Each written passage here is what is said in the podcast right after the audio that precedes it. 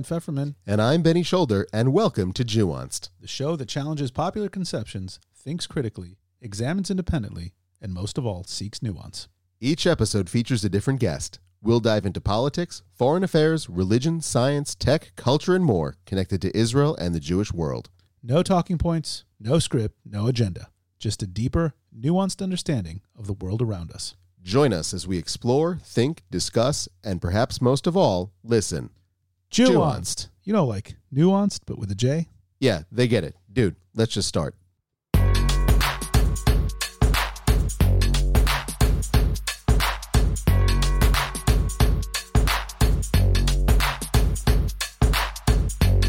Hello, everybody out there in podcast land, and welcome to Nuance, the show that brings you a nuanced approach at Israel, the Jewish world, and beyond. I'm Benny Shoulder. I'm beyond. I've used that joke before. It's not good. I'm Dan.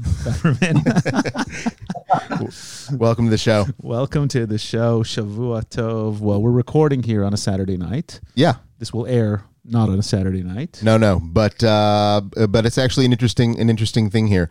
Uh, it it is a Saturday night, and we were trying to figure out when we were going to do this episode for a while because uh, Dan and I, for man, for the longest time, we were just so so like easygoing with time because we didn't have so much going on, and now it's it's become a super big challenge to find when we can Wow. actually sit down and record an episode. I'm on my way tomorrow night to Dubai. Yes, you are. I come back, and the day after I get back, you go to the states, That's right. and then you come back from the states, and then like a couple days later, I go to the states. Right. So So we said we record now, or it's not going to happen for a while. yeah, so we're we're recording now, uh, and uh, we're with uh, a, a a friend of the show. A friend of the show who's become one of my best friends because we spend so much time together now, and that's uh, the the the really awesome Omar Al Busaidi. How you doing, Habibi. brother? Thank you very much. Great to be back on the show, guys, with um, both of you, of course. And uh, Benny, uh, I, I'm really looking forward for you, you know, to come to the UAE and uh, enjoy your time here. And I, I- I can't wait to see you when you come. Please, you know, it'd be awesome. Me too. Me too. I'm I'm, I'm super excited to come. I be. I know I should be, and I, and I actually am. It's it's. And, I, and of course, I'm excited to see you, Omar. And I and, and I'm going to have a super busy schedule, but we'll definitely find time. Uh, and I- and I think that you're actually going to be, uh, uh, hopefully, meeting with uh, with the delegation that we're He- bringing. He, is not. oh, he's not. No. Okay. Well- he's leaving the day before. But um, look, it, it's like full circle. You know, wh- when we started the show, I had started my UAE engagement, Mm-hmm. and we had three episodes, three episodes that were connected to the Abraham Accords. Meet, we had two Meet the Emiratis. We had one that was kind of more geopolitical oriented, which is Omar came on the show, and Omar and I had already started becoming friendly at that point, and um, and now Omar and I are working together, and I'm doing this full time. And now you get to you get to close the circle, and you get to finally go to the UAE yourself. I know it's I'm really, it's it's really cool. Uh, and it's not only like my first time going to the UAE; it's my first time going to a place that I haven't been to before in a very, very, very long time. It's actually quite quite ironic. I work in travel, and the destinations that I go to, uh, obviously, I, I you know I sell Israel, and Israel's is is our is our main country. And I travel back and forth to the United to the United States a lot. My family's there. My work brings me brings me there. Uh, so I, I sometimes go to new places in the states that I haven't been to. Uh, but when I'm traveling through Europe, it's it's usually to countries I've been to before Right. uh, in one way or another.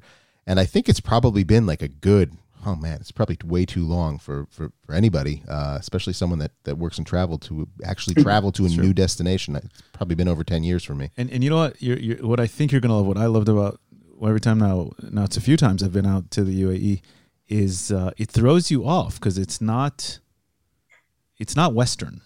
Um, it's certainly modern, but it's not Western, and that's it, it throws me off every time um, I go there. And, and I think Omar's smiling because he knows exactly what I'm talking about. And and you're just you're you you know when you go to Europe, you're like okay, I'm in Europe, you know, but it's like you're in a different part of the Well, world. Well, let me let me ask you this: jump many- in here, bro. Jump in here whenever many you want. people. I Oh, wanna ju- I- yeah, I'm enjoying this so far. I, I want to just try to contextualize this. Many people, before they come here to Israel for the first time, that's kind of similar to what I would say to them too. In that, you know, this is not Like some things will feel familiar, but you're not in the you're not well, in Israel. You kind of are in the west, depending where you are in Israel. Mm. Especially if you're in, in you know the high tech areas, and if you're in you know Tel Aviv, it's it's the west. It's western-ish. It's Mediterranean, but it's the Yeah. west.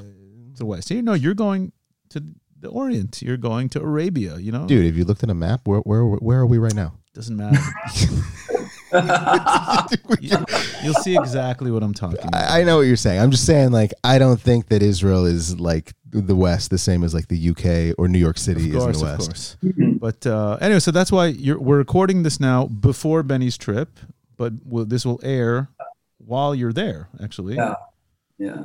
I gotta get. I was, I was going to say something, Dan. It's interesting you you said that about the tech neighborhoods because in in Dubai, where especially when you go to this area which is called TECOM, TECOM includes Dubai Internet City and Dubai Media City. So you go to Dubai Internet Internet City, you see Microsoft, Oracle, IBM, the usual suspects, and then you go to Media City, it's CNN, BBC, and the usual suspects.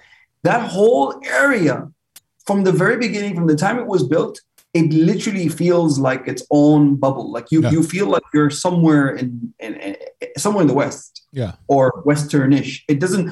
You don't. You don't actually even see many people in the Kandura or or Abaya. Let's say like it's majority people from the West or Western nations or Arab countries that uh, just there like working in all these different companies. So yeah, you could feel like that. We have like these silos in Dubai that you can feel like it's not Arabia whatsoever. right, right. And then all of a sudden, you're you're all of a sudden you see a lot of people in Kandura and Abaya. All of a sudden, Are there are there places in Dubai where it's like not even Arabia, where it's like all Pakistani or Yeah. all Indians? Or, Yes. Yeah. Yeah. Yeah. We have a lot of like neighborhoods like that. So you go to an area, like you go to this area, they call it Meena Bazaar. And the Meena Bazaar is all just Yeah. a lot of Indians that are there. They're trading like textiles and etc. and all of those things, the spices, everything from India. You go there and you, you You're in wouldn't India, even- Are they are they are they people that I mean India and, and, and the UAE are actually quite close in terms of flying distance. Are they people that are actually from India that come back and forth and travel back and forth and work or or is it like an expat Indian community that lives for many many many many years? both. Both. Yeah. Okay. and you Well- feel it. You feel it. So and, and you get you get Persians, you get Arabs from all over the Arab world. So you'll hear other Arabics, Mhm. and then you'll see the Emiratis. Um, What about Chi- what about Chinese? Yeah, you see a lot of East Asians in general. Chinese? Yeah, Africans. Yeah, it's it's it's really like staggeringly a, a global hub, like i- i- in a cool way. I don't know. I like the feeling when, when I'm there. You know. Yeah. Yeah. Um, it- like I, I like those feelings that kind of shake you around and, and throw you out of your perspective of what you're used to. You know. It's Your like, shirt oh, your shirt's throwing me off of my perspective. yeah, you like. Nah, Omar, you shouldn't laugh so hard because usually I'm the one that's wearing that kind of a shirt. My closet's like a whole bunch of Hawaiian shirts and flowery stuff. it's flowery. But uh, but yeah, sh- shout out to Target. Yeah, right. Omar, this is like the kind of shirt you should have, bro. I'm, uh, you know what, uh, Dan? I'm getting one of those shirts before I go to San Francisco. Just oh, gra- grab me one. I'm a I'm a I'm a XL slim fit if you can find my size. done. Done done. So He just wants a slim fit so he can let his biceps rip through the shirt. we're no, otherwise otherwise it's like I'm wearing a dress, man. I gotta go. it's just too boxy. If if uh, you didn't figure out what we're doing today on Nuance, we're we're just chilling with our friend, our good friend Omar Al Busaidi. Omar is uh, an Emirati, uh, one of the first Emirati friends I made. He's been living in the states for a while. Um, he was doing. He's a Fulbright scholar who was doing a master's degree in intelligence and international relations at Florida State, which he has uh, successfully completed. He is the author. Intelligence at Florida State. Yeah, the intelligence of Florida State. He is the author of. Just read it. so cool being there. Yeah. A day to day guide on the self development and touches on the topics of emotional and social intelligence. It's it's a cool get your shit together book. available in in Persian. It now. just came out in Farsi. Nice. That's right. So Put, it's, put it- that book Dan. Put it on the screen. Let's see it together. Aww. Did you do the art? N- n- uh, no, none of it. It's a cool book filled Not with art, filled one. with design. It's very digestible, um, and it kind of helps you get your. You know, it's a motive. It's you look. You're you're a very positive person. If anyone knows Omar or follows him, I gotta say, from our interactions of working together for the past few months, you always kind of like whenever I'm starting to freak out, you always like chill me out, and you're like, bro, it's gonna be okay. like, and uh, since the summer, Omar and I have been uh, working and basically running Sharaka, where we are trying to Yeah. bring peace to the Middle East. And uh, this, it's just a truly such a pleasure to work with you, man. So, Uh, like, For, for listeners that don't know, Sharaka is Omar, what's Sharaka, bro? Sharaka means partnership in Arabic. And uh, th- we are an organization set up by Emiratis and Israelis to promote people to people peace uh, and uh, to continue to exchange culture and understanding between both of our peoples, which we did not have all these years since the establishment of our two countries and and the other countries in the in the Yeah. Gulf region, and we're making it happen. So yeah, we're taking the Abraham Accords and translating it to the people to people level, um, and hopefully, hopefully through our example of what Israelis, Emiratis, and Bahrainis are doing, other countries are catching on and and joining us. right. And next week, we're taking a delegation of speakers out to San Francisco, in the Bay Area. This is the second tour of Sharaka in the That's right. US after a very successful one in the East Coast. And um, the West Coast is, is very, very excited to have our delegation there. I'm a little, I, I gotta Are you going nervous. to? Yeah, I'm, I'll be going. It's your first time going to California, isn't it? It is my first time in, to California. Yeah, You're gonna have a good time. I hope I so. know, man. I, I, yeah. gotta, I gotta buy shoes. I gotta buy new shoes. By the way, I got some shoes in Dubai that I, I want to show you because they're like I bought them and I was like, oh, these are Omar shoes. okay. But them. then I, I got this time the shoes that I'm wearing are very similar to what you are wearing. You know, the, the brown sort of like so I, I got a We'll pair see. like that, a brand new one from Cole Haan, right? Cole Haan. Oh, Cole Haan's nice. good. Cole Haan's good. It's Nike. They're very Nike. comfy and yeah. Mhm. Cole Haan's Nike. You know that. It's like the Nike dress shoe. Yeah. Really? Yeah. Smart. I mean, they were they were separate before. It was like a they bought. Is it? I mean, bought yeah, it's owned by Nike. But yeah. It's owned by Nike. Huh? They're very cheeky. Yeah. Thank you for that insight. See, you learned something from this podcast. There you go. And If there's all the one thing, if there's one thing you take away from this episode, It, it's that it's that Cole Haan is Nike. Dan, I'm excited for you. Uh, obviously, I'm excited that you're bringing the delegation for the first time to the West Coast, but I actually am excited for you to travel also to a place that you've never been before, Yeah. uh, and and and in, in in the country that you that you uh, you know grew up in. It's it's interesting. You when, what's the furthest west you've been in, North America? uh, Utah. Okay. So California is a is a and our listeners in California understand this. It's a very different place and very different state of I mind. can imagine. Uh, and it's beautiful. It is a beautiful, beautiful place. And I hope that uh, outside of, of the meetings that you were able to, you know, at least get to enjoy the city a little bit uh, in San Francisco. We got to make sure we travel a little bit there. Mhm. It's very Uh, cool. look, you know what, Benny? I'm going to do my level best to push Dan to take a break. That's all I'm going to tell you. He just needs a break. You know, I do. You might have to you might have to kidnap him. I will do whatever I can. I mean, the problem is with this CrossFit that he's doing, he's probably going to out, you know, wrestle me. So that's that's not a good sign. But You just had I have a broken surgery. shoulder. But it's you know, we'll see. I'll try my best. You just gotta to- get some chloroform, put it in a rag, and put it in his face. He passes out, and then and then you know put a bag on his head and put him in a truck. Then the headline reads: Arab kidnaps Jew and throws him in the back. But in, in Sharaka, they're partners. It's okay. They're the partners. yeah, there you go. What What are you um, What are you expecting, or is there anything you're? I don't want to say scared, Was there anything you're maybe trepidatious of on your and before your trip? Me? Yeah. Am I scared of anything? Not my trip? scared, scared, but like, is there anything you're concerned with ahead of this trip, or what are you looking forward to? I think the answer I'm going to give is not is not where you're wanting this to go.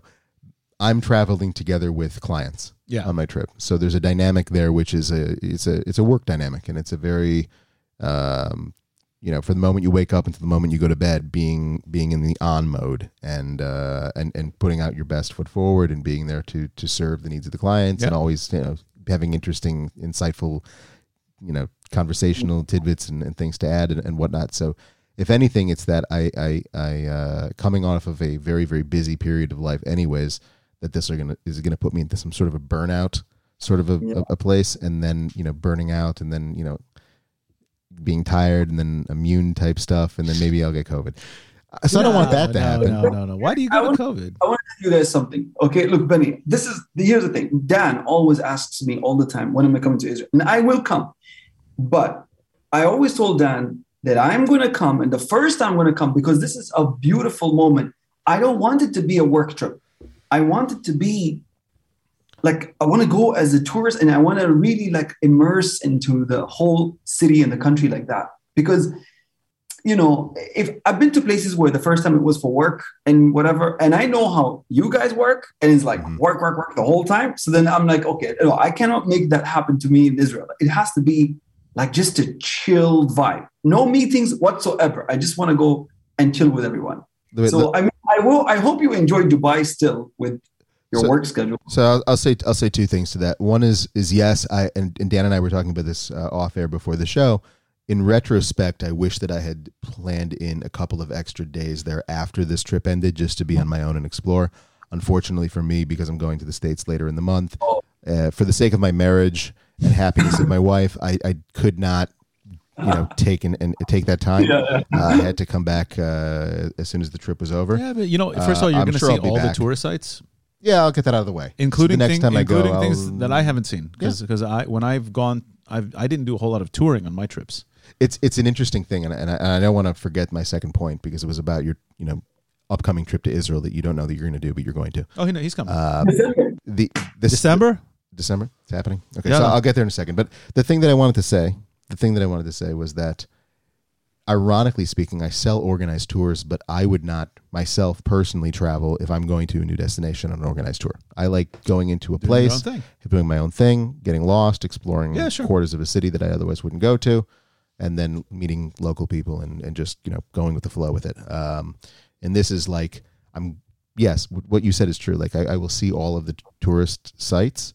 Uh, and I guess that's good because Yeah, then I get it out of the way. can go back many many other times in life and never have to see those things again. As I'm trying to tell people here, it's it's now a three hour flight. It's a couple hundred bucks, three hundred bucks, and like it's not an expensive trip. And like you know, you know how Omar, just so you know, Israelis pre-COVID and now and now back, we love to travel. Like there's a bug here. I think it's because it's a small, crowded country. I think it's just because it's like intense. And Israelis, like we don't we don't even have that much money, but we love to travel. And Greece, Cyprus, They're close. the Balkans, um, you know, Prague, Budapest, like these kind of places, London, Paris are filled with Israelis. Like Berlin. what's that? Berlin, yeah, yeah. And, and and Poland, like all these kind of places now, it's just like packed with Israelis, or at least again pre-COVID. So Yeah. now Dubai is becoming that place, Yeah. and I, I swear you'll see it. The, the flights are packed. I'm going to tell you, I was at the mall like two days ago. I literally had to tweet this because everywhere, the whole of Dubai Mall, you could only hear Hebrew. The whole, I was like, what's going on? I mean, and nobody was like, um, it wasn't like religious uh, Jews, just chilled out, you know, people, they looked like, you know, they, I mean, they looked very like European, you know, like, you know, but, and they were just just talking and buying and shopping like crazy. I was like, "What's going on?" Like, the only thing I could hear is Hebrew everywhere. It was so they were and they looked like like just very very chill. Like it was Yeah. just in their own element. Now, like, "Shit, this is I gotta tweet this. I gotta tweet this. It's this is a moment now." It's amazing. So my, yeah. to go back to my my I've actually it's a question for both of you. You are the Omar. What's your what's your job title if you have an official title at Sharaka? CEO of Sharaka USA. Why are you guys not bringing the team in the UAE over to Israel, like in an official capacity, The- to like for a work trip, just like to get to know Israel? Um, Sorry, Amit. I'm I'm putting uh, no, no, no, it's cool. employees on the So, well, long story short is the the CEO of Sharaka UAE came on the first trip here, Mhm. uh, and we're trying to get him back. Everything was shut down until recently. We actually, ju- yeah, I forgot about that. yeah, yeah, and we actually just we're trying to get Omar here, but Omar's been in the states. Don't forget, with it, the whole restrictions there. So we just had the second we got a green light to bring the Bahraini delegation, we got them on a plane. Like we're like, guys, you're coming next week. It's happening, or it's or we're going to lose the green light from the health ministry, and we just got a green light to bring a UAE delegation before the end of the year. Hmm. So we're now putting together a delegation um, in December of uh, Emiratis. But as of November first, travel's open. So if he wanted to just come here as an individual, he right. could. So Yeah. I think And you- not only that, and also Emiratis don't need a visa to Israel. Right. right. You don't need a visa, but the COVID issue is is I still don't know what the deal is going to be with the COVID issue. Um, What do you mean? so most Emiratis, I think all the Emiratis, uh, don't have the booster shot. Can they get one? No, You can't for any reason. You can't just go to a doctor and be like, "Listen, they're not doing it yet. No. And a lot of And- them, and a lot of Emiratis have Sinopharm also. that's fine. That's allowed Yeah. now in Israel." Oh, it is. Oh, it is okay in Israel. Okay, but I, and I only had like the Johnson and Johnson. Oh, you had the the Johnson. Oh, well, actually, that's interesting. You'll be fine. You also you had COVID. probably you you've had COVID. Yeah. Okay. You Well, no, I'm trying to figure. I'm. I'm trying to figure this out. I didn't want to like out you for having COVID, but I, I'm trying No, to figure this out. According to the regulations in Israel, if you're recovering from COVID 19, if you and you've had one dose of a vaccine, You're good. And Johnson and Johnson is clearly one of the the approved vaccines. It's a WHO approved vaccine. Uh, as long as you're able to show proof of your positive COVID test back when you had COVID, so that they know that you're not forging your recovery. Unfortunately, we have an element of our population which would be prone to shtick like that. Uh, if you can prove that you had COVID and that you're recovered and you have one vaccine dose in, uh, you know, and and and have recovered in COVID, uh, you can come here. That's you're you're allowed under the the new uh, guidelines to come here as as you are right now. So you can make it happen.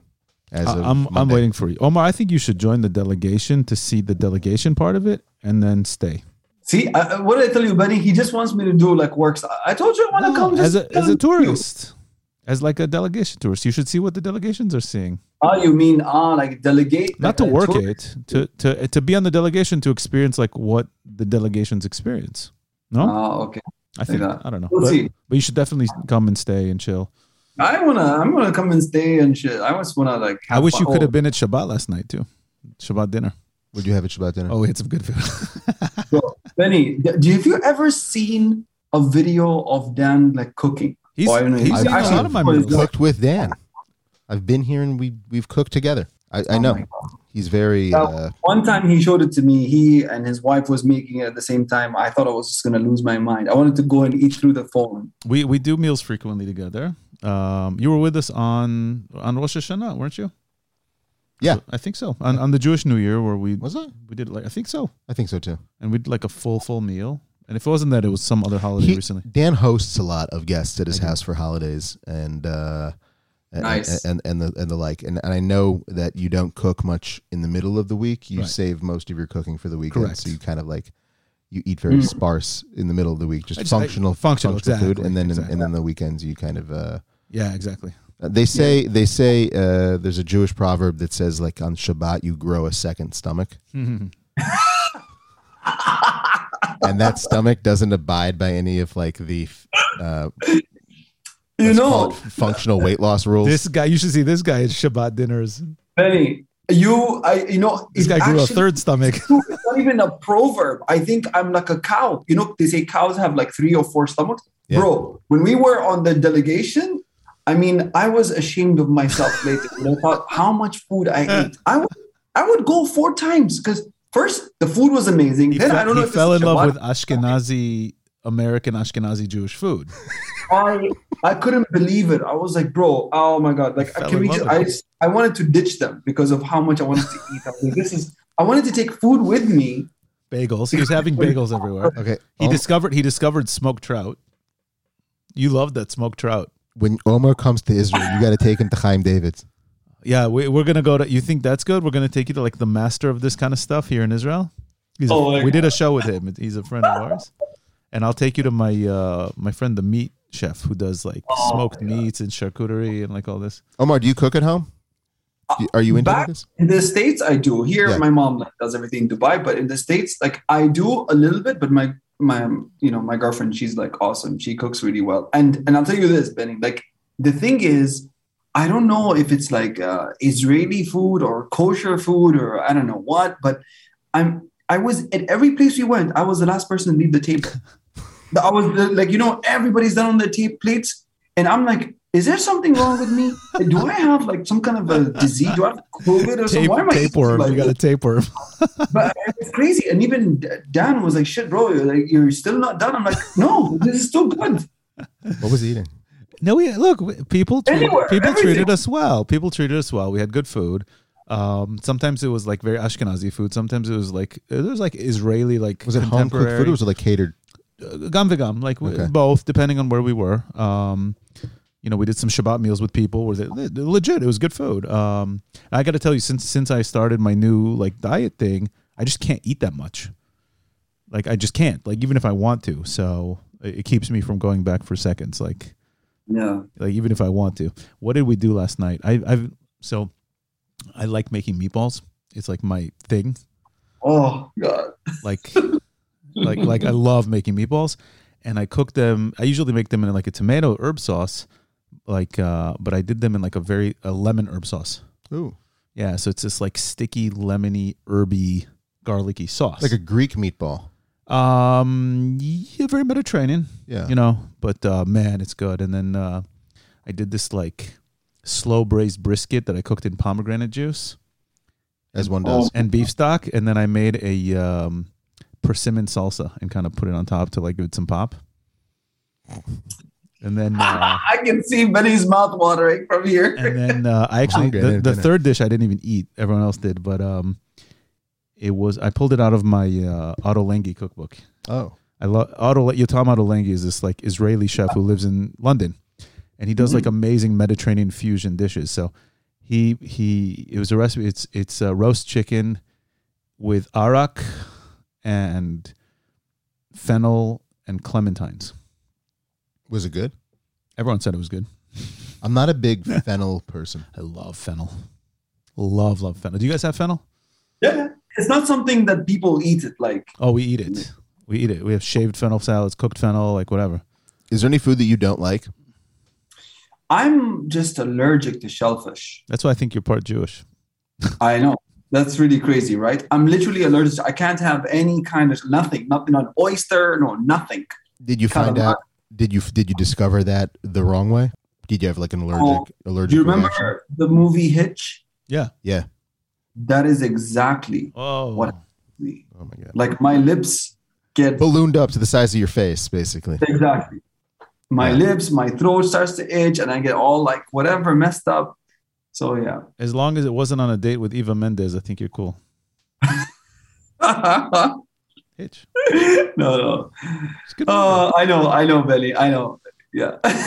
he's got he's got to deal with me for a week, man. That's uh Where where are you going in the what's what's the agenda for the trip? what is the agenda for the trip? so far we have you know look we're going to be in the bay area we're going to be in sacramento um, which a lot of people do not know is the capital of california It is the capital of California. and um, and and of course just the, the the city area we're going to go to synagogues we're going to go to campuses we're going to go to um, uh, jewish organizations as well um, uh, and um, yeah we're just looking forward to this exciting trip it's going to you know and hopefully inspire a lot of people who are either one of two uninformed or misinformed about what's happening and, and in the the and the coolest appearance we have is uh, we will be performing, performing, speaking, appearing as a panel, Performing. performing at uh, something called the Commonwealth Club. The Commonwealth Club is uh, like the premier. I, I don't know what would you describe it. it it's California's like setting. for- yeah, for like uh, civil society discussions. Um, Cool. on on a range of issues, um, including foreign policy, and uh, we were invited to. It's apparently it's like a really big deal. I actually told a friend of mine is from Berkeley. Uh, he, li- he lives here in Israel. He's in Berkeley, and he asked what we were doing there, and I said we'll be in the Commonwealth Club, and he's like, oh, that's that's you know that's like a, it's a big stage. Uh, so I'm very excited about that, and we'll uh, hopefully be at some universities also, hitting some campuses. Are you when you go to university campuses, are you like trying to do an event where like people will come and do a Q&A and then hopefully like that some people will ask you challenging questions and then We hope so. like, a- uh, it's our first time doing with them? campuses. It's our first time. It's only our second trip, so we we're going to be surprised here. I wonder if you'll be heckled. I hope so. Look, um, I've heard scary horror news so far, and Yeah. I don't know. There's like severe warning like signals that we keep getting, and I, you know, I'm like, what the hell's going on? I've I've personally never. I mean, Dan also, he's never. I don't know, received that kind of a thing. Uh, but I mean, I don't know. You know, to be honest, Benny, I'll tell you something. I feel that if we go with the right energy, we can counter anything. And I think it will, it will it will calm people's nerves, even if they have whatever sort of things they want to say. Because in the end of the day, we tell them we are a not a political organization. Two, we're not politicians either. We're just regular people. So I want to the question I would ask to regular people is like, are you telling me not to speak to this person just because of where they're from? That's what they're telling you. Yeah. But you know what I mean? Like, there's there's this tendency, and you see this a lot when you watch like videos of of like speakers on campuses these days, of any different, you know, of many different persuasions politically. But like, there's this specific type of like very wokey college student who will get Yeah. up and kind of yeah, try to shut you out. eh, not only just try to shut it down, but like they'll have like a, a, a um what's the word like a like a like a rant, not a rant, a mantra or some sort of a, a word that they'll they'll just keep saying something like Because Mm. they're trying to shut you know. down. They're Yeah. trying to shut you down. They're they'll be like shout, shout you down. they'll be Yeah. like I don't know, you kill babies, and they'll just keep yelling that or Right. something the whole time, and they won't listen to you. we're not an Israeli organization. Um, No, but you're you're doing something that to that group It of is, uninformed, but we're also we're also very provocative to them. I'm, I'm the only Jew on the delegation. Um, we're an Israeli Arab. We are an Emirati, a Bahraini, a Moroccan, and a Syrian. Uh, four women, two men. Um, different political persuasions. Either some some of us swing more left, some of us right. So, you know, it, we're trying to do something new. That I I I'll be very honest with you. If there's one thing that's concerning me, it's it's everything I've read and learned and studied and heard about the Bay Area and and the northwest of the U.S. being especially especially hardcore progressive. I don't know how they're gonna accept us, and I I don't know how we're gonna deal with that. Um, and I'm I'm curious to see. We're trying to do something new, and that's it's this is a new model for a new Middle East um, where we're doing this in in partnership. I mean, that's the name of the organization where we're trying to do this together, and, and it's kind of like y- I mean, Omar, feel free to jump in here. You've said this on our on many of the panels that we've sat on, um, and, and some of our colleagues said this. What's been tried for seventy years hasn't worked. Let's do something new. Um, and you know that that from that's from the Arab side, and it's um, maybe just constantly boycotting and threatening and this to Israel doesn't push Israelis to want to try to be you know more peaceful. So it's like okay, maybe let's try to approach this as friends. Look, all the countries in the region have a tense relationship, even an adversarial relationship with Iran. Saudi Arabia, the UAE, right, Bahrain, all these countries have tense relationships with well, Iran most of the but they all have I mean- diplomatic relations with Iran, right? So it's like, why can't okay? You don't like our policy on the Palestinians, okay? Why can't you have diplomatic relations with you and say to your face, we don't like your policy? You know, feel free to jump in here, man.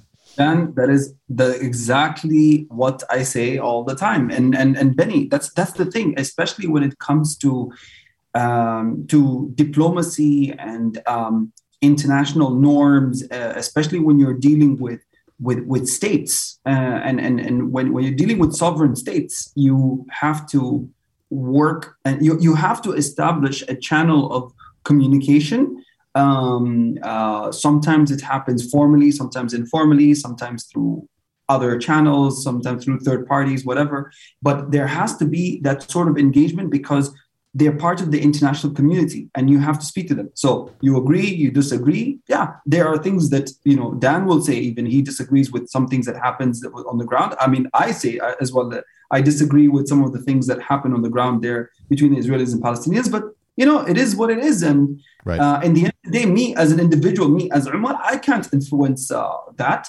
but I can at least allow for this kind of discussion, and then people like us can go around and maybe you know what somebody might come the light bulb will blink and then we might actually have a revolutionary idea somewhere I Right. know. And, and I have to say, as as as the person here who's not involved in in the organization, living here in Israel and being and being a resident of this region, that's a message that deeply resonates with me because ultimately, if you live here or if you live or if you live there, you realize that we're not going anywhere and you're not going anywhere. Yeah. And my home is here and it's not going to be destroyed anytime soon. Right. And and no sooner will yours. I think that the problem then becomes when you're trying to bring this message to a group of very, very, very I don't want to insult them, okay, and I'm not going to, but let's just call them very uninformed, young, passionate political activists in a country that's very, very far removed on the other side of the world, whereby for them, what is considered acceptable discourse or action is to cancel Yeah. uh, thoughts and to cancel, Cancel- uh, unpopular uh, Yeah. uh, narratives uh, and, and to say, you know, that is an offensive narrative to me, and therefore it is not a. It's not. A, it's not. A, it's wrong. Therefore, right. therefore, I can't. It's wrong, and you you're an awful it. human being that you would. Uh, right. you know, they, they liken it to, to, to like Nazism, So- or, or so it's like we have to cancel you out and not even let you speak because Right. what you're saying is so evil. Right. So my my my concern is that when you're in when you're speaking to that type of an audience or an Yeah. audience of whom there may be people that are, are like that in the audience, they would let's just say uh, not accept the premise of well, let's see. the message Right. itself because the message itself it, it it either for them it, it it consists of support for a country that they would like to not you know exist and in their mind that's a re, that's something that's a possibility like the- Well, so let's, could- they could see. We- erase we, a ha- nation we have we have an Israeli minority, and then we have four Arabs. Well, actually, one's not even an Arab, but she's Kurdish. But four Arabs from uh, from from around the Middle East. Fi- Six people from the Middle East, only one of whom is a Jew.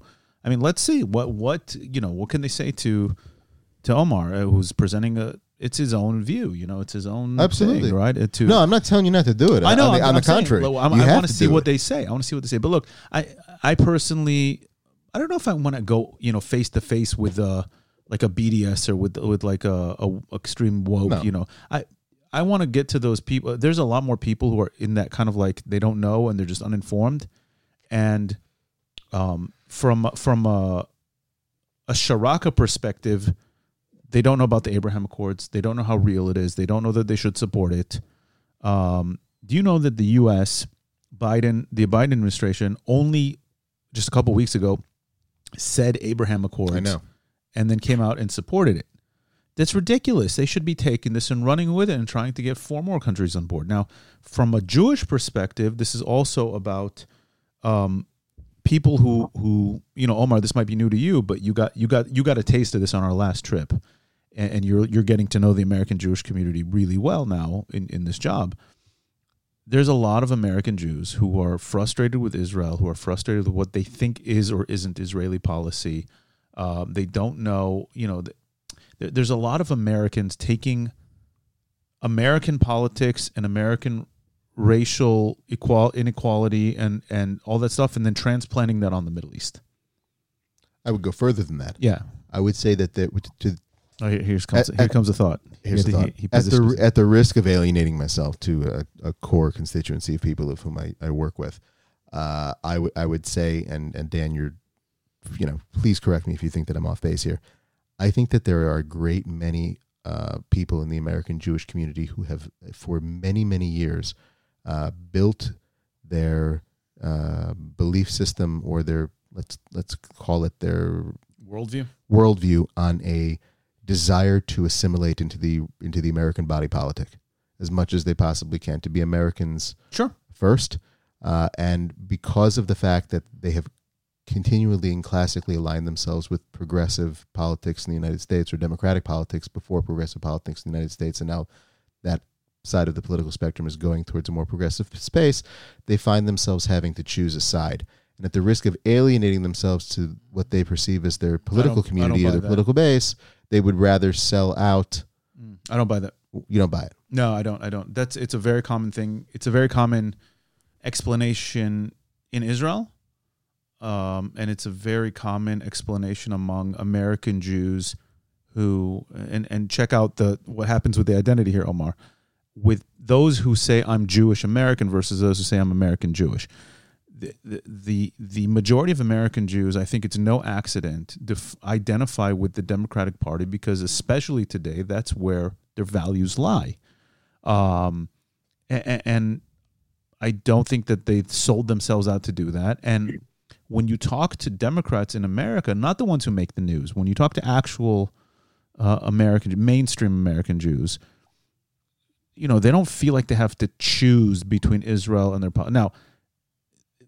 There, there, there's a tension that's been arising that I think we, look, you haven't been a supporter of the right wing governments here in, in years. So I'm actually surprised to hear that coming from you. They have a legitimate concern and, and disagreement with the right wing governments of Israel that have been in charge, as do I, Right. as do you, I think, Absolutely. which goes against what they view as as Um, Jewish values and as American values, at least values of the Democratic Party. So I don't, I don't I'm think saying something. I don't else. think they feel I, like they're selling out. I don't. I don't- I think it's very I, genuine. did I say selling out? I think so. I don't think I said selling out, but but I want to clarify what I was trying to say Mm. because I think that maybe I, I was too verbose. I think that for some of them, what happens is that it's difficult for them to find the ability to rationalize, not rationalize, but even advocate for Israel because they've seen a right wing Israel for so Sure. many years now, Sure. and perhaps it embarrasses them in front of their political home But, and their and their but it embarrasses them in front of themselves too. and and themselves. It's it's like it's like take me It's for example. fake. It's, Now, it's I- very real. I, I have maybe a personal like a burnout where, where I'm no you know I'm I don't desire to put myself in a room and try to justify Israel's existence because for me I've lived here for so long Israel exists like I don't have to justify we're not this. going I'm anywhere. not going there but I think for a lot of people it's uncomfortable and I look at a college student for example that's on an American campus that you know wants to be a supporter of Israel but at the same time it's very difficult for them because they're facing all kinds of pressure from all outside student groups from you know and their peers and and for them it's like they have to make a choice. Do they become the guy that stands up on a soapbox and you know espouses all kinds of what would be considered pro-Israel Hasbara propaganda, advocacy, I- I speech, get what whatever, now, yeah. or do they just say, you know what, fuck this, I'm going to yeah, sit in my dorm room and smoke some weed and like have friends that are you know in this group or that group and uh, you know carry on with my life. No, it's it's made it hard, and, and I want to I want to get your take on this as kind of like an outsider who's become connected to this over the last you know few months. Um, Also, living in the US and Yeah. having studied international affairs. And by the way, my professor is not only Jewish, but she was from Israel. So I'll tell you that part. we But go I, want to get your take on this. Um, you know, the the part that I don't like is that, like many Israelis and like many Jews who, who who love this country and who love the idea of this country, we love it, but we have a lot of criticism, right? A lot of criticism, and what's happened because of the constant attacks on Israel that are blown out of proportion or taken out of thin air, or the baby killers or this, you're forced to defend something with all your might that you have criticism for. You know, it's like it, it's like if I go to um, I don't know. I'm I'm trying to think like uh, a family member, right? A cousin, uh, a brother, whatever. Who's who's it's your family and you love them, but they're they screwed up and they stole something, they did something, or whatever. But but someone's attacking them and calling them a murderer and a rapist and a molester and a thief, and and so you you're like okay, you have to defend them, but it's like I don't want to have to defend Israel. Like I, I, I am sick of it in kind of a way because it's like, dude, we're a real country, and yes, we have problems that many countries in the world have. Um, and, and and you're making me defend it as if we're perfect, but we're not perfect, and so it's a tiring thing. And I get where those kind of people come from. I'm there. But I'm, I'm coming from a different place. And I get it. I don't care anymore. Like they're going to be detractors of this country. Yeah, let them. Okay. Let them. That's why I tell I tell people, let 'em. I don't care. I don't care. We're not going. We're They're not, not here. Melt, we're not going to melt away because someone in a at a liberal campus is, you know, calling us an apartheid state. Like, okay, and then what? What's going to happen? Like, anyway, I, I want to get you involved here and and get. How have you digested all of these dynamics? Because I, I can imagine a year ago you weren't even thinking about all this stuff. So I'm I'm curious So, to your views. The, the, so saying uh, Dan, my, my professor was her name is Dr. Nama Nagar, okay, and uh, uh, honestly, I thought, you know, she was like from some other Arab country or something, but she said, oh, she's from Israel. When she first introduced herself, when she heard my name, and then she said, "Salam alaikum," I said, "Oh, alaikum salam," and I said, "I don't know where are you from?" Like I don't know, like Tunisia, because Nama, na, the way it's written, Nama is Arabic. There's many Arab women called Nama. And Nagar, I thought it was like because we say Najar, we have Right. Najar Yeah, means yeah. carpenter, right? So, Yeah. so Nagar. I thought this is Arab, يعني. but she's she's half uh, uh, e- uh, half Yemeni, Yemenite, I guess you say, you know, Yemeni, and half Tunisian. But she was from Israel, but lives Yeah, sure. now in the U.S. in Tallahassee and teaches at Florida State. So it's crazy. Anyways, well, what, whatever. So my point is, when the Abraham Accords was signed, she was she was asking me. She's like, yeah, okay, this is good. You guys signed now with Israel, but what about the Palestinians? And I was like, um, I, I mean, this is this is between the UAE and Israel, but like she was like, no, but then it's not fair, and you have to. I said, I I understand, and uh, uh, you know, you probably know more because you're from there, but like, I mean, it was it was it's one thing about you know you mentioned Dan, maybe American Jews or Jews American Jewish American, but this is Israeli American. This is not even this or that. So I'm like, what the hell is going on? I, it confused me. Yeah. Like there was no tomorrow. I was like, what the hell am I? I was busy debating her about the Abraham Accord. And uh, you expected that she would. She you, you expected that she would immediately see the fruits and support it. Yeah. If anything, I was like, "What's going on?" You like, there's one thing I'll tell you. Dan, you asked me what's my opinion. You guys confuse the living hell out of me. Like I have no idea what it is. Like I'm like, what what's going on? Is is this what's going on? Is this, is, is, is it a prank? Like, are they trying to get me to find out something like really what my yes. views are or what? Because I'm very open about it. I said, listen, this is a state dealing with another state, and it's completely fine. And you can see when you come to the expo, you will see the state of Palestine. There is the pavilion. It's called State of Palestine. I went, I went to it. Huh? I went to it. Was it nice? Oh, okay. See, there you go. Actually, was cool. Uh, so you you so there you go. And this is the, the the the view of the UAE and the view for me and everybody else. Like no matter what, you'll see everybody here in the Gulf will say the Palestinians deserve a state. They have to have a homeland. So we just want everybody to exist and everybody to be living in peace the way we live in peace here and wherever. And you know, khalas, and uh, we're all creators of God. Um, I, but she was she threw me off. I didn't understand what she wanted me to say. So I don't know, Dan. To answer your question, I was super confused. and then then when we went on these delegations, and then you know you you start to explain to me that there are these people, and then I don't know, like seventy percent of Jews in America actually are Democrats or support, yeah. you know, vote Democrat and and everything. So I, I'm like, I, don't know what's going on. It's uh, it's it's it's uh, tricky for American. Well, it's not tricky for American Jews because I mean, get, this is getting back to like the, that tension. They they support the Democratic Party because the Democratic Party covers most of their actual values. Um, and, and, increasingly, the Republican Party doesn't. So, if you're talking about economic policies, if you're talking about social policies on where do you draw the line between religion and state, uh, abortion laws, gun control laws, environment laws, and all of these kind of things. And until 20 years ago, um, you know, through the Clinton administration, and even and on the national political level, even until today, Israel has never been a divisive issue between the parties. The Democratic Party, again, not at the level of Ilhan Omar and Ocasio Cortez I'm talking about the level of Joe Biden and Hillary Clinton and and even uh, Kamala Harris and, and and most of the people that were running for you know for president. Israel was not an not a major issue. So American Jews are looking at this and they're saying, why do we have to? It's not as if the Democratic Party is saying we're going to boycott Israel and and and sever relations with it, but but we have all the rest of your you know values that you like they're saying, okay, you know, we want to see a resolution on the Palestinian issue.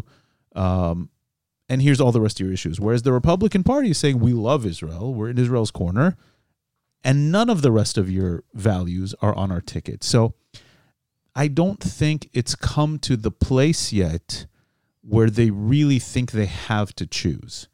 But they don't. They don't yet. And and my, you know, when when Biden won, I said I said thank God this is actually the best thing for Israel. I might have written an article about it at the time also.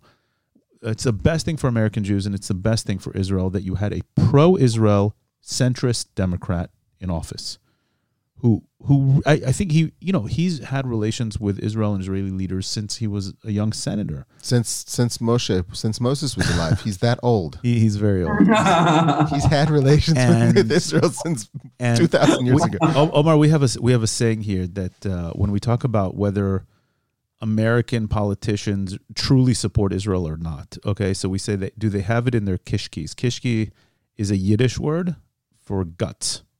Okay. Is it is it in their guts? Like, do they really feel? So, the divide we're talking about, and I don't want to go too too deep down this rabbit hole, but I do give whole lectures on this. Is is because of the influence of Zionism on American Protestantism. Okay, going back to the 1700s, going back to before there was a United States. Certainly, going back to before Israel, you had a deep, deep, deep strain in American society, American Protestant society, that was very supportive of the concept of the Jewish return to the Jewish homeland. And so long as virtually all American politicians came out of this mold, Biden's and Clinton's and all these kind of people were inst- instinctively pro Israel until you had new intellectual influences coming into the United States.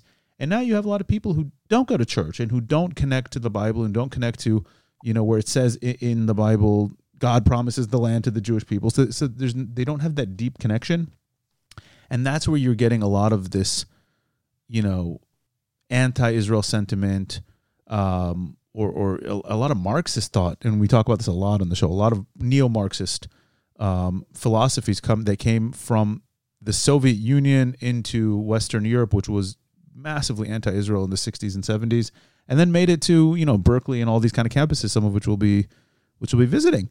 And, and so that's what's influencing the progressive wing of American politics today. On, on all matters. You're seeing it on economy, you're seeing it on society, you're seeing it on religion, you're seeing it on Israel. And Israel is one of these issues. They don't know the first thing about Israel, but it falls into that.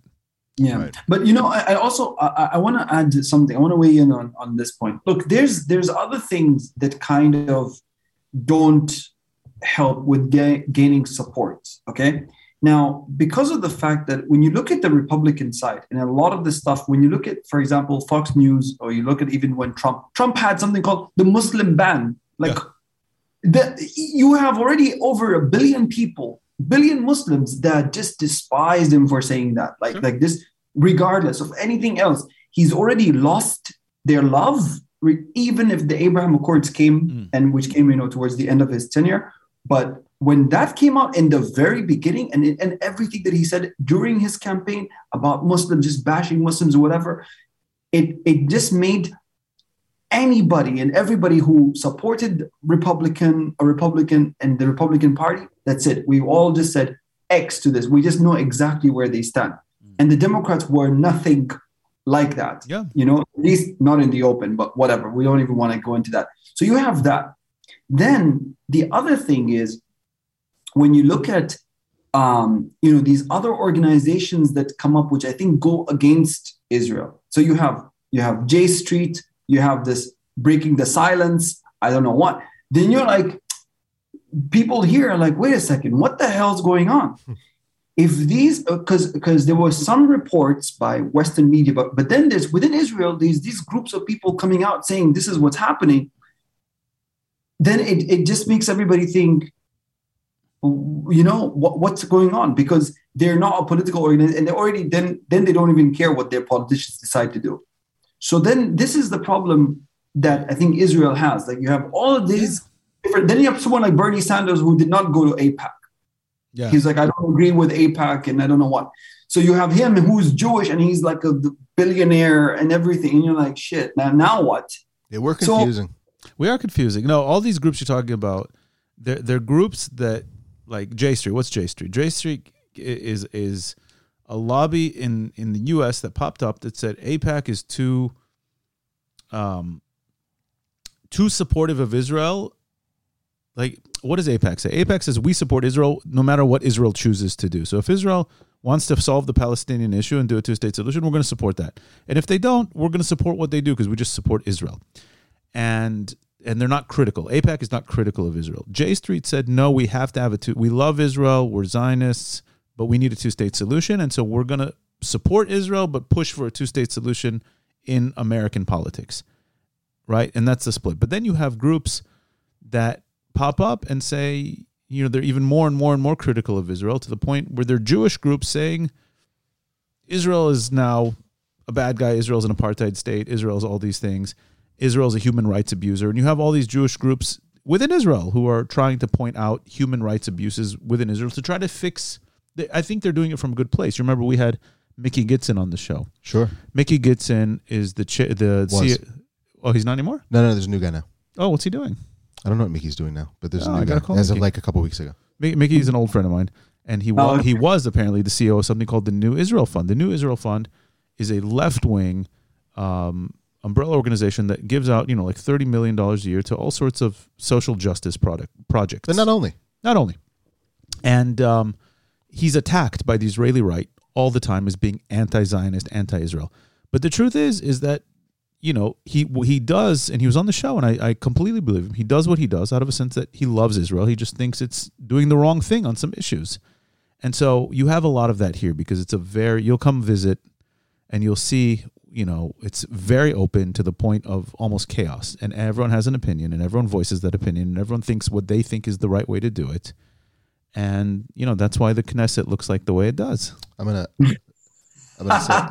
I'm trying to circle the square on, on two separate but connected issues. Um, one is that uh, when I was before I had kids, uh, people would always say, you know, you're going to change so much after you have kids. You're going to see the world so differently. You're going to, you know, so many things are going to change. You're going to have these big aha moments. And I think that for me, it, that not, that isn't necessarily true. But I did have one or you know one major one, which is that I somehow now see all kinds of different types of people, whether they're successful people or people that are, you know, very, very much the opposite, whether they're homeless people or people that are, you know, dictators or, uh, you know, bad people or people in prison or, or all this, you know, whatever, uh, as just babies that got old. Okay. But like everybody's a baby, right? We all start from the same place. And not, it's in, not Omar. He's still a baby. He's still a baby. Um, and and that's interesting to me because this conversation is necessary. You know, it's, it's a bunch of different babies that grew up and then they don't like each other very much, or they don't they don't see eye to eye on things anymore. Or they don't. Anyways, my my point is that I I often wonder if what's going on to the Jewish people today, where we're seeing like a very very big tribalization within the tribe. Okay where people are backing up into their own corners of you know this is my tribe we're this way and, Yeah. and we're against you and then the other and their opposing side will say the same were we always this you know divided and and who started it so for example could a lot of this where you're seeing progressive jewish organizations being against let's call it the status quo be in a macro sense some sort of a reaction to many, many, many generations ago, Jewish Orthodoxy rejecting anything that was different to it. And this is kind of like the reverberations and vibrations of that spiraling down throughout It- ages. We have never been a united people. We're a people, and Omar, I, I I want you to see if you can do a mirror on this with Arabs, because that's what I've been discovering about Arabs. Arabs, there's no Arabs, right? Yeah, yeah. So so I'm, I'm going to go to you next on this. Go back to the second temple. Go back to the first temple. We've always been divided. We've always been sub tribes in different directions. Do we cooperate with the Romans or do we fight with the Romans? It just do, seems do, like we're not. We're, do we do we do we uh, are we Pharisees or Sadducees Yeah. or Essenes? it just seems Are like we we're zealots or are we, you know, moderate? It's always been there. Are we reform? Are we orthodox? Right. Are we assimilationist? It- are we really- Zionist? Are we communist? Or. Like you know, I'm not saying this just to like say it. Like it's something that really, really bothers me. It's like the people that I'm a part of. We don't seem to be much about you know love. Like love is not is not a big value here. It, it is. Where? It is, and I, I, don't think, feel it. Do you feel like I'm Yes. not talking about like love of your wife and like No. love of your family, like between like brotherly love of like just like the, Yes, yes, I do. Walking in the street, wh- you see it when a car breaks down. You see it when someone's in need. You see it when there's a war. not like in an immediate sense, but like overall, like there's not like a big tent mentality of like you know what we have different like we like we are here on the show where it's like we appreciate nuance. Let's hear about our differences, but like we're all like There's a difference between appreciating nuance and, and Oh, what the Israeli mentality says is at the end of the day, I think we get that, that we're all family. And, and look, the secular people look at the religious people and say, you guys are crazy. The religious people look at secular people and say, you guys are totally missing the point of life. The eh, you can take it anywhere. The the leftists look at the rightists, the rightists at the leftists, and, and and even within the right and even within the left. That's it's human nature, and I think like everything here in Israel, it's like on a pressure cooker. Like every social tension, everything you see here is just speeded up because Israel is a pressure cooker. But but at the end of the day, you see the way people help each other, talk to each other. The the kind of interaction that I have with people at the line at the grocery store is something you don't have in America or in a Dubai where eh, there's literally 200 nationalities. You're not going to get that same like just a conversation that you'll have in a random place in Israel between two random people because at the end of the day most of us know we're we're we're Jewish, we're from the same tribe, we're from the same family. Couldn't that also just be a function of living in a small country? It's not that small anymore. It is that small. Like compare Israel to like 200 million people living in Germany. The, the con the conversations that I feel that I have here, I don't think people are having in other countries. The kind of random interactions you have, the warm random interactions you have with people, I don't feel like you're having in other places. I was, I would, I would, I, you may be right, but you may just need to travel more. I've traveled. I've traveled, and, and and you know sometimes it's nice to go to the states and and just be kind of like. No, I'm not talking about like America. I'm saying like maybe like it, maybe it's that way in Nepal. Maybe it's that maybe way. it is, but but you Philippines. know, like you know, we don't, we don't know. People ask me why I moved here from America, from the big house, from the making more money, whatever. So because because I didn't feel like I was a part of anything there. Like here, I feel like I'm a part of this. Like you said, like Nepal, whatever. Like uh, this is my like I'm part of this. This is my culture. These are my people. Yeah, we fight with this, but this is my people. Like this is you know, I have that interaction. You know, I say Shabbat Shalom to someone on Friday afternoon, like random people. You know, it's Rosh Hashanah. You say Shana Tova to people. Like that's a sense of kinship that you don't have in other places. We Jews don't have in other places. And I, I hope Nepalis have that amongst each other and, and you know, whatever. I don't know why I chose Nepal. Whatever.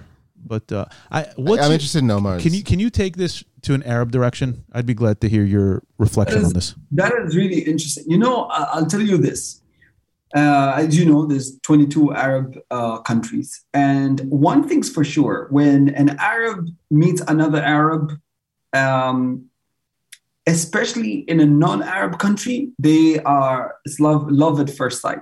You know, like they do. You're right, Benny. They they just there's there's just this sense of like love. If we take Arab society or Arab uh, communities, um, it is though one thing's for sure. Um, the the love that's not there is is when Arabs are at home. So here, yeah, you know, we'll say, oh, this Kuwaiti or this Lebanese and whatever, or Egyptian and whatever. So then you start having those like the differences come out. It's only when we're completely in foreign lands that we really start to mesh and we're like, oh, we love each other. There is that sort of a thing. But you know, um, uh, I think though, but one thing that's definitely true. I mean, look, I can see the difference between when I meet Israeli or Jewish Jews who are like from Arab origins versus the ones who are, let's say, Ashkenazi, right, or European. And there's a very big difference. The ones with like some Arabic heritage or whatever, maybe because they get us or whatever, but you know, it's easier to connect with them than, let's say, the European ones I don't know. There's just just something about them. You just you just know. You just know when you speak. You you can tell from the the way that they move and the way they. I don't know the way they the, the, the nuances. Mm-hmm. You can tell. You can feel it. So I guess there is Benny. There is love between. Do you get a Arab. sense? Do you get a sense of this Arab unity? I mean, because you see the politics in Arab countries. You know mm. how divisive it is. How you know even I don't know. Do, do you ever have thoughts? Has has your interaction over the last year with Israel, with Jews, with has it led you to think differently about your own identity, who you are? What does it mean to be Arab? What does it mean to be Emirati? What does it mean to be Muslim? Have you given that any thought over the last year? Um, you know, uh, over over this time, I think, uh, to be honest, I think the government here they really helped to accelerate the message of tolerance and coexistence in Islam even more. Like they, they really allowed us to understand it even more. Because remember, growing up, majority of the content that was unfortunately, you have to say, influenced by the Muslim Brotherhood, made it very sort of like, oh, anyone, not just Jews, anybody that is not Muslim is going to hell. This is what they were putting in our brains, although it doesn't say that. But this is how we were like, most people were taught here. But then the government had changes, and since the interaction, and I was like, you know what?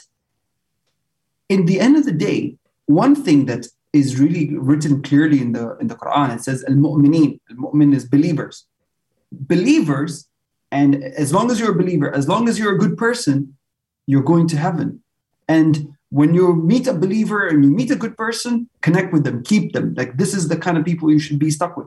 So for me, like since they're, you know, as you said, since meeting more Israelis, more people opening up that they are actually Israelis and not like some guy with a British passport or an American passport living in Dubai for 20 years, you're like, you know what?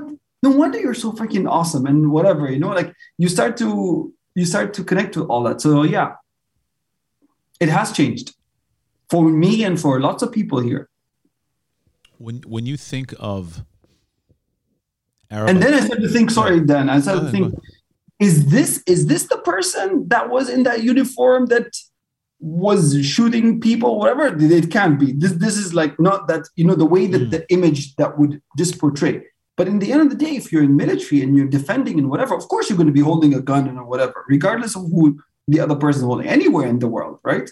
Uh, so yeah, that's that's exactly it. We're like, shit, these guys are freaking awesome. Has, has, so it, has it caused you to think differently about other parts of the Arab world, or or uh, do you think the Abraham Accords is a result of the UAE already thinking differently about the rest of the Arab world, saying, you know, because because it looks to me like one one of the things that shocked me when I started going to the UAE was like, oh, we always think of the Arab world as this like monolithic thing, like oh, we're Arabs, we're Arab Muslims, that's who we are. And it's like, no, you get there and it's like, no, no, no, we're Emiratis and there's Bahrainis and there's Saudis and there's Egyptians. And you got to understand, like, they don't, I even had people, I even had people go so far as to tell me that they see, they don't see other parts of the world as actually Arab. Like, people telling me very clear, oh, you know, the Lebanese, the Syrians, they're not really Arab. Like, yeah. we don't see them as Arab. We, we, you know, yeah. they're, they're Phoenicians. They're, yeah. you remember what Jonathan Elkhoury was saying? How, he doesn't even see himself as Arab. Like, right. You know, and the languages, the different languages and dialects are influenced by other mm-hmm. languages, other cultures, other things. Like, do you, true? And also, Sudanese will tell you they're African. A lot of my Sudanese friends, they see themselves more African than they see themselves Arab. Mm. So where where did is this is this a process? Is this kind of like is it a breakdown of Pan Arabism? Is it already broken down? Where, where do you see yourself in that? Oh, definitely it's it's broken down a long time ago. And I think it's broken down at the time it actually broke down the moment um, when they saw that uh, someone like Saddam Hussein was out. Mm. When they saw someone like Saddam Hussein was out, they were like, you know what? Nobody believed in Pan Arabism anymore. Because in the end of the day, for a lot of Arabs, Saddam Hussein stood in the face of Iran. Forget what happened with Kuwait. But for the longest time, you know, we just did not want this Iranian tyranny and, and whatever. The moment that Saddam was out, Iran was emboldened in the way that we see today. Now they're a threat to everybody, and they right. don't even care. They tell you openly, we support Hezbollah, Houthi, who, and, and the list goes on. But that's exactly so. When everybody saw that all these big, powerful Arab countries did not stand together to protect this man, who the biggest threat actually was not, not only Iran, also he was able, this one man was able to hold that country, Iraq, the way it, but now look at it, it's in, down in tatters. That was it. That, that's when Arab Pan Arabism mm. died. What about us? What about Bashar al Assad? Yeah. What, what's the take on Syria? Assad. Oh, uh, I mean, you know, in the end of the day, they just know he's um, now a, a, killer. Nobody loves what happened and and and what he allowed the country to go to, ha- to, to happen right now, especially you know all the amazing museums, mosques, libraries, universities, all the treasure of Syria of what the West used to go to Syria to study Right. and everything. How he allowed that to happen and get so many Syrians to flee the country and go all over the world. Is, I don't. I don't. Syria was Syria was like the intellectual capital of the Arab world. But that's my point. Like, I don't get it. Like, it seems like he. Okay, let's put aside the Russians. Okay, because he's He, clearly. he burned in down his house so that no one else could have it. but exactly. Thank that. you.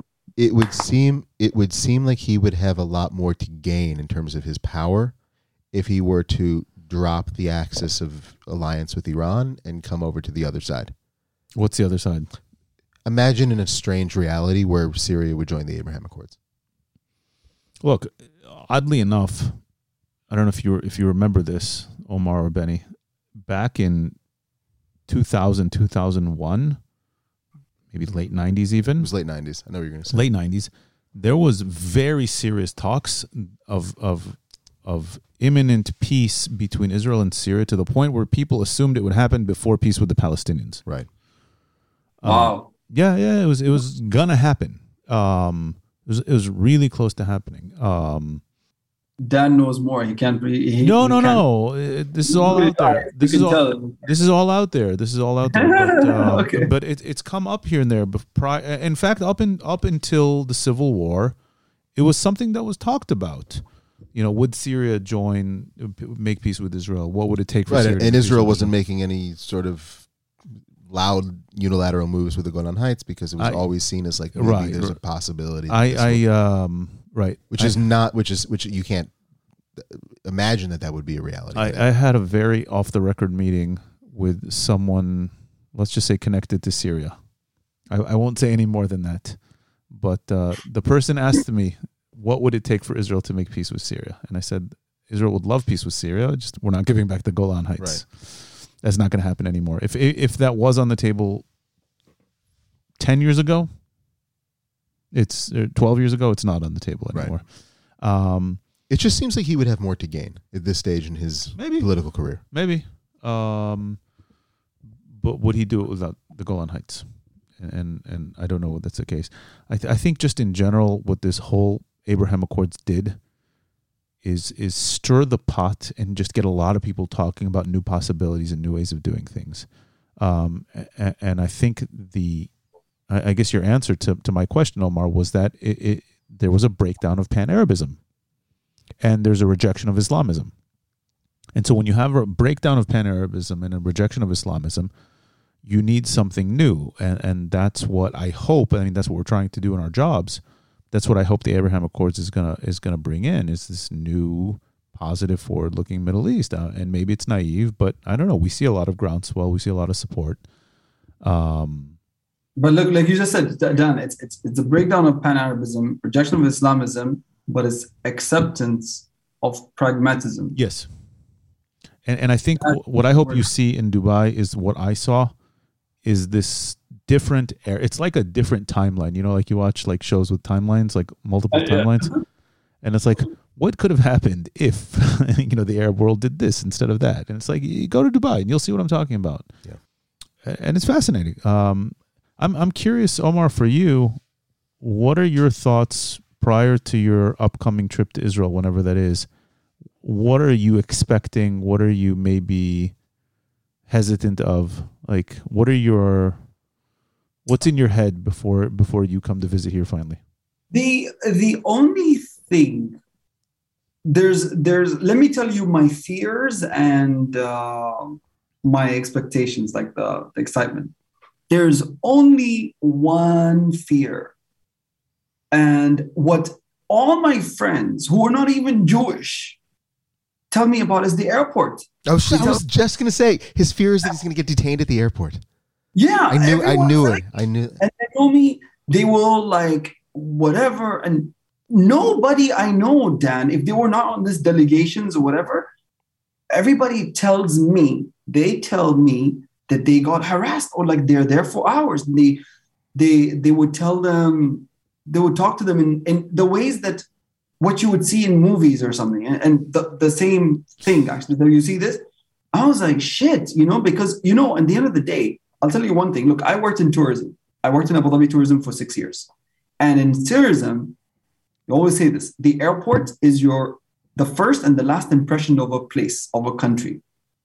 So how you're greeted, it's like it's like going to somebody's imagine you're going to somebody's home and then that's what you get. Yeah.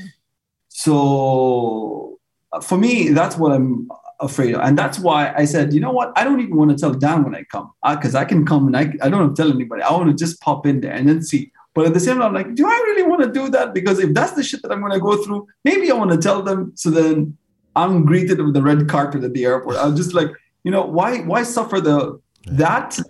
And you know, so but I I just I want to be able so I can document it like genuinely, like like you know, like, and yeah, and then tell me what you know, and I can tell people like what happened. Come back on Juans and talk about. So, Listen, my first experience in Israel. This is exactly what happened. From and I will write down everything and like so. Know, what, from what are you one, excited from, about? Wait, wait, hold on. From one from one tourism professional to to another, I would say that what you should do when you come here and what we do when we have uh, when we have travelers that are coming from Arab countries uh, for many years. This is what we do. Always, always be sure to take VIP assistance at the airport when you come in and a high level of VIP assistance at the airport. Uh, it's going to be kind of costly, uh, to the tune of a couple, you know, hundred and fifty dollars or something like we, that. we, we, we got him. We got him. and and we got no, him. I'm saying this to listeners, not just Yeah, for oh, Omar. okay. Uh, Oh, okay. and, and and and and when you come in, you're going to be processed differently. There'll be a dedicated passport line that's just for the VIP uh, people that are coming in. The manifest will be given ahead of time. They'll understand who they're expecting to come on the plane. They'll handle them in a different way, and of course, there will be uh, constant contact between uh, you, the VIP agent, and your travel office, uh, so that somebody on the outside in Israel can know where you are, and if there's an issue, uh, can can make sure to use the proper connections to try to help out. Oh, okay. So I'll tell you. I'll tell you this. Um, the Bahraini group that came in, we did not do VIP access for them, although uh, we should have. Um, they got in with no problems. One, the one guy who was detained was just asked to wait around for like twenty more minutes, and they got in no problems at all. There was that other guy that they beat the shit out of, right? Shh. We don't talk about he, wa- he, he walked funny for a few days.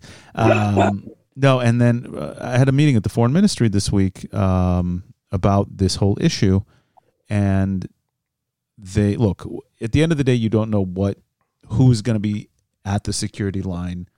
Um, our security in general here is more and different, even for Israelis, um, than it is for any other country. You're asked questions that you're not asked in other countries. Um, just in general, we, we take security more seriously here. So so that's you know certainly for for general Israelis, but even for you know Americans who come here and Europeans who come here, there's a little more questioning that's involved than in other countries.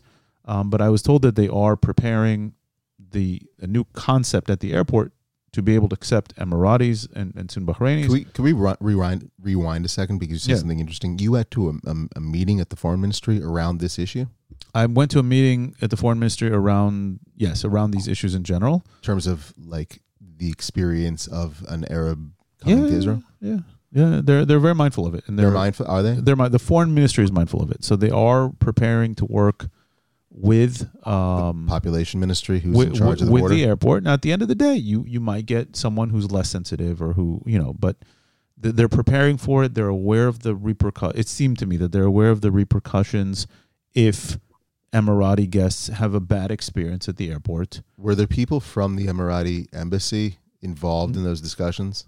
I don't know. That would be interesting. I don't know. Yeah. You know, I, I, I want to tell you something on this. It's really important. And, and, and Benny, this might be interesting for you too. I'll tell you why. Because there was a time, two countries where Emiratis or people from the Gulf had a really shitty experience. One was Turkey. There was a period of, I don't know, some crazy tension, and, and they were treating Emiratis really bad at the airport. And the other place was Georgia Like for the, some the reason. I don't country know or why. Georgia, the, the country, not Atlanta.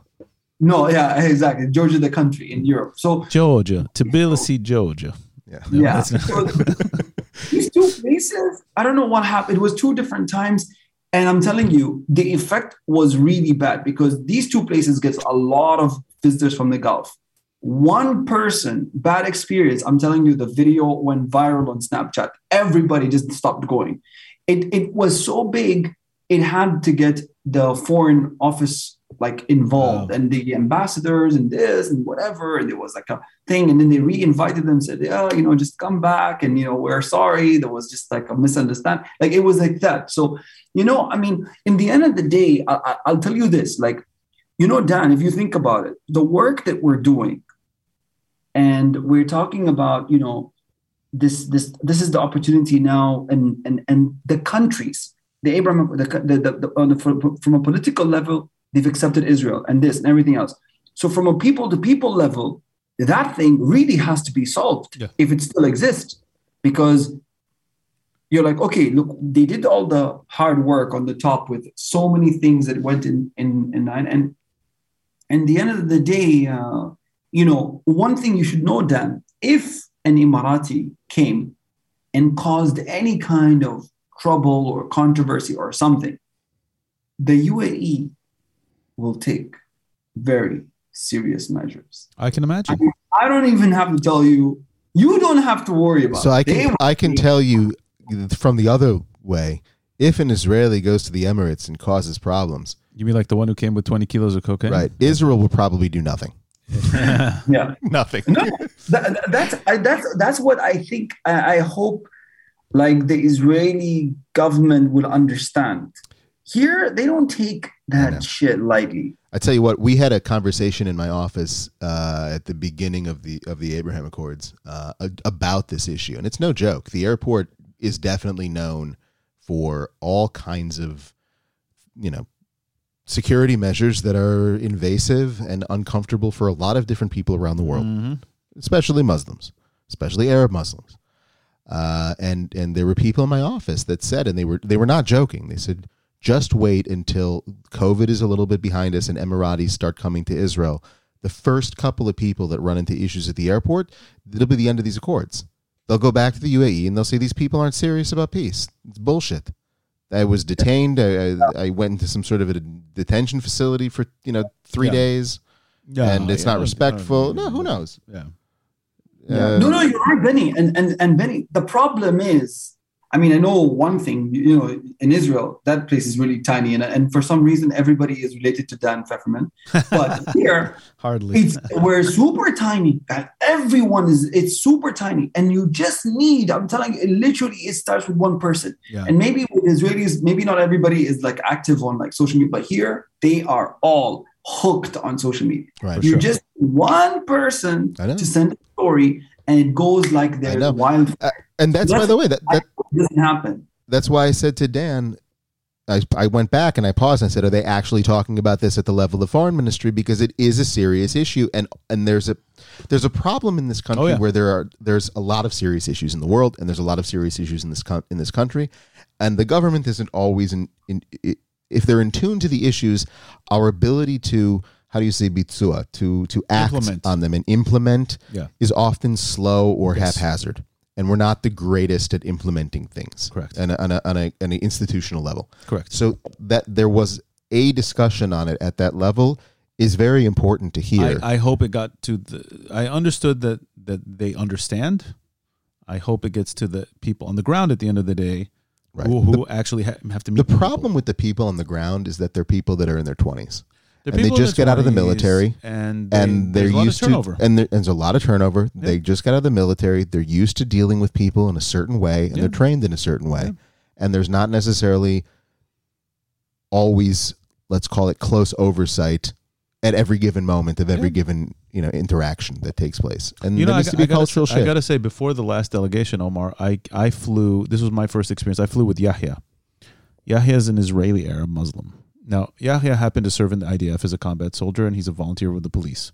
Mhm. Okay, but Did he take shit? he um he we were detained for about a half an hour uh, very politely very civilly but we were detained for about a half an hour and i said why don't you show them that you were a soldier? Because he said because it'll be suspicious. Who's this arab guy who was a soldier? And that's not common here right? Uh, show them you're a police uh, volunteer. No they'll- just get more suspicious. Just be polite. And and we stood there and and they were very polite but but it took a good half an hour longer than everyone else in the line. And um, I'm, I'm sure other Israeli Arabs have worse um, experiences. Um, I hope I hope this is the beginning of positive. You know, we we we just have never had open, open like common tourism from the Arab and Muslim world here. We just haven't had it. Um, if it comes, it's on delegations, and, and then it's organized and everything's fine. But you know, you have of course American Muslims or European Muslims who have been here, but we just never had it. And so this is going to be the beginning. Um, I, I hope it goes well. I hope you have a good experience whenever you finally get over here. Yeah, yeah, of course. Uh, No, look, I'll, I'll tell you, but Benny, I, I- to be, I have to be fair and, and finish answering the question. You told me my fear, but then my yeah, what's your hope? uh, hope. Yeah, of course. I mean, I saw the beaches, I saw the clubs, the bars, and whatever. Like, I want to go and see all of it. Like, um, there's so much. There's so much to see that uh, you know. The when I see people like, you know, I'll tell you one guy that I think does really good with promoting uh, Israel is Arsen. Uh, Our- the, our br- the mutual brunches, Arsen. the brunches. First of all, his food, like his food pictures were killing me. But until I saw yours, Dan, now I think you got number I, one. And I don't take pictures so much. That's a thing. Uh, yeah. This guy, yeah, he So- loves breakfast. He loves brunches. Yeah, There- he does. You have the Emirati breakfast in uh, Yeah. in the U. You know they have that, right? There's like like we have Mhm. the Israeli bread. They have the Emirati breakfast. I don't think it's as good. No offense. Yeah, yeah. It sucks. You're telling me? Yeah. Oh my god, I hate it.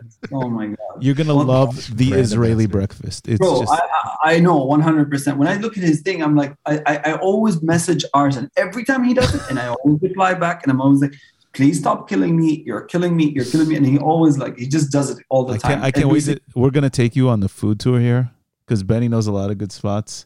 Benny will even take you to some to the non kosher spots, which are much more, and I can assume they're better in a lot of Waze. Okay. You They're could just open on Yeah. Saturday. Most of them, at this, you could you could eat most of the food, Dan. It's just I know they're I open know, on Saturday. I know, I know. But Benny knows more, more Yeah. spots that I don't. And, and one one place for sure, like I really want to go. There's one thing I want, I really want to go to like the, the tech park. Like I want to see these geniuses like doing their stuff. Like Let's I just want to be around, just just sitting around watching people like make Code. the like Monday or the next ways or I don't know the next like I don't know what. Did you hear what the prime minister said, by the way, about the tech No. people? He made a comment this weekend uh, before Shabbat. He said that because Israel's going to this climate delegation in, in Glasgow with like 120 people in a delegation, he told, he said, I, I really hope, I'm going to get this wrong, but I'm paraphrasing. He said, I really hope that the Israeli high tech sector will stop focusing solely on making cool apps and start doing something to help the climate crisis. Oh, nice. I like That's a it. point. I like it. It was cheeky. It was a cheeky comment. He's cheeky. Yeah, Yeah. very cheeky, cheeky, very yeah, very timely as Yeah. well. Cheeky and timely. Well, listen, um, we all have the next week or two is all going to be big for all of us. Yeah. So um, we'll wrap this up with uh, Benny. Uh, I hope you have a really good time in Dubai. Thank you. I hope it's the first of many trips to Dubai. I hope so too. Uh, I hope you guys get to meet in person. I will meet you, Benny, and I hopefully I will meet you with no stress. I hope that Dan will not uh, apply any kind of crazy. I think I think I think we're good. You, you better make sure, you better make sure he's not stressed for that No, day. no, no. We're good for the delegation. We just need to. Uh, we got other we things literally cooking. are only waiting for one thing. I need to sort out this photographer. That's it. He's asked me a million questions, and I responded to Let's him. and I figure- just let's figure that out. to sorted. everybody's tickets got. Everybody's got their tickets. Yep, yep, yep. We're good. That's good. I'm actually hoping to host Shama uh, next Shabbat in Israel before we then f- fly to the U.S. together. Um, Nice. And um, I will see you, sir, in San Francisco. It's gonna be fun. I can't wait. San Fran, baby. San Fran. We're gonna have. an- Golden Gate Bridge. We're gonna right. go to the Golden Gate. That's right. We're gonna have an intense uh, week. Uh, we got some other things cooking. Some big news coming. Dan, I want to ask you something. I'm gonna check online if there's an NBA game. Will you come with me? if we can pull it off. You want to take Dan to a Golden State Warriors game? I'd Yeah, love- I'd love- Steph Curry, bro. We gotta see some Steph Curry. If we can, do, if, if there's a game Sunday night, let's do it. done. I, I I actually looked to see if the 49ers were playing when we were there, and, Oh. and it's an away game. It's an away game. What's the date? the um, it's an away game. They're playing the Cardinals in No, Arizona. what's the date that you're going to be there? oh, we're landing on the seventh. What's that Sunday? The seventh. It's an away game. I looked. I looked. I looked. Um, so I was hoping to do that, but definitely, and I I, I do want to see San Francisco. So uh, Omar and I have the delegation coming up. Um, you have your Dubai trip coming up. You guys are going to get to Dubai. Then Omar and I are meeting up, and it's going to be. And then hopefully Omar will finally get his ass here to Israel. Oh yeah, I can't wait. I'm I'm gonna have a crazy trip because I gro- I go Benny to San Francisco. 13th, I leave and I go to Washington D.C. because I'm speaking representing Sharaka at another conference in D.C. And then I go back to. And then you're coming here. Inshallah. I told Dan, I you don't have to tell me. I told you I'm coming. Now you just told me I, I, was hoping you were gonna give me even better news about this whole airport thing, but I guess I can't even surprise you. It means I have to tell you before I come. You don't have to. I think you'll be fine. Um, get here. I just need to know uh, in advance so I can cook for you. Oh yeah, for sure, Habib. I you're can't gonna, wait. You're gonna come Allah, do a, be amazing. You're gonna come do a proper Shabbat with me. Inshallah. Uh, just so you, just so you guys know, there's no go. There's no Warriors game on the on Sunday night. There is on Monday afternoon, mm. but it is a home game. When's the next home game? And they're pl- they're playing the Rockets. Ooh. Oh my God, Dan. Let's see if we can. Oh, do we have an event? I think we have an event. Yeah, we Uh, haven't done that day. After that, There's- actually, would be a good game. After that, Amazing game. let's Then it'll be an away game after that. After that, you've got Tuesday at five o'clock p.m. Where's this taking place? The Hawks also home game. Atlanta Hawks, nice. Atlanta Hawks on Tuesday at five, and then they're playing. Oh, you guys are already gone by then. Then they're playing the Timberwolves on the on the eleventh. Let's. Dan, Let's. we see. will see when when I, listen. I'm getting. I'm arri- I'm the first one to arrive in San Francisco before everybody else, just to make sure that everything's be cool. But mostly to deal with my jet lag. That's the reason I'm going. But when I go there and I look at the schedule, and I mean we'll know the schedule before that. If I see a gap, Dan, I'm taking you to the NBA game. do I don't it. care. Let's do it. We're gonna go. You're gonna love it. Let's do it. Sounds good, Take man. Awesome. Me. So we we got a big big month of traveling and events for all three of us. Uh, I wish us all good luck. Very good luck to everybody. Omar, I hope that I hope to see you in the next couple of days, man. I can't wait to host you, man. I'm gonna we're gonna go for a nice dinner or lunch or something. Omar, take, sure. treat, treat him well. Treat him well. Take him I to will. Don't worry, take him to also a good shisha place. Inshallah. Get him a kandura. No, no, for sure, for sure. La, listen, I'm gonna take you to a place, Benny. You're gonna get ready to eat with your hands, Habibi. Good times. Which one? La, la, I can't tell you where it is. Take Trade, Bait trade secrets. just t- Beit al Mandi. take take him to El Fanar. I be, yeah, I'll not for sure. we're gonna I, take mean, I him. could take him there, but I won't take him to Beit al Mandi. Okay. Sounds They have some good. like good, good. Sounds good. Yeah, no, sounds good. Omar, awesome having Yalla. you on the show. Yeah, likewise, guys. It was awesome. Very good discussion, man. I love this. This was so cool. We should do it more often. I love it. Sounds good, man. Always a pleasure. Everybody, the always awesome Omar Al Busaidi on Juwants. That's We'll right. see you, uh, I guess, when, when we're back. Everybody, have a good good uh, couple of weeks. Take care. Take care, everybody. Okay, guys. Bye bye. Juwants is a joint creation of Benny Shoulder and Dan Feferman. Make sure to subscribe on whatever platform you get your podcasts. For more information and show notes about this and previous episodes, visit us at juonst.com and feel free to hit us with your comments and suggestions. Thank you for tuning in, and we'll see you back for the next episode of Juonst.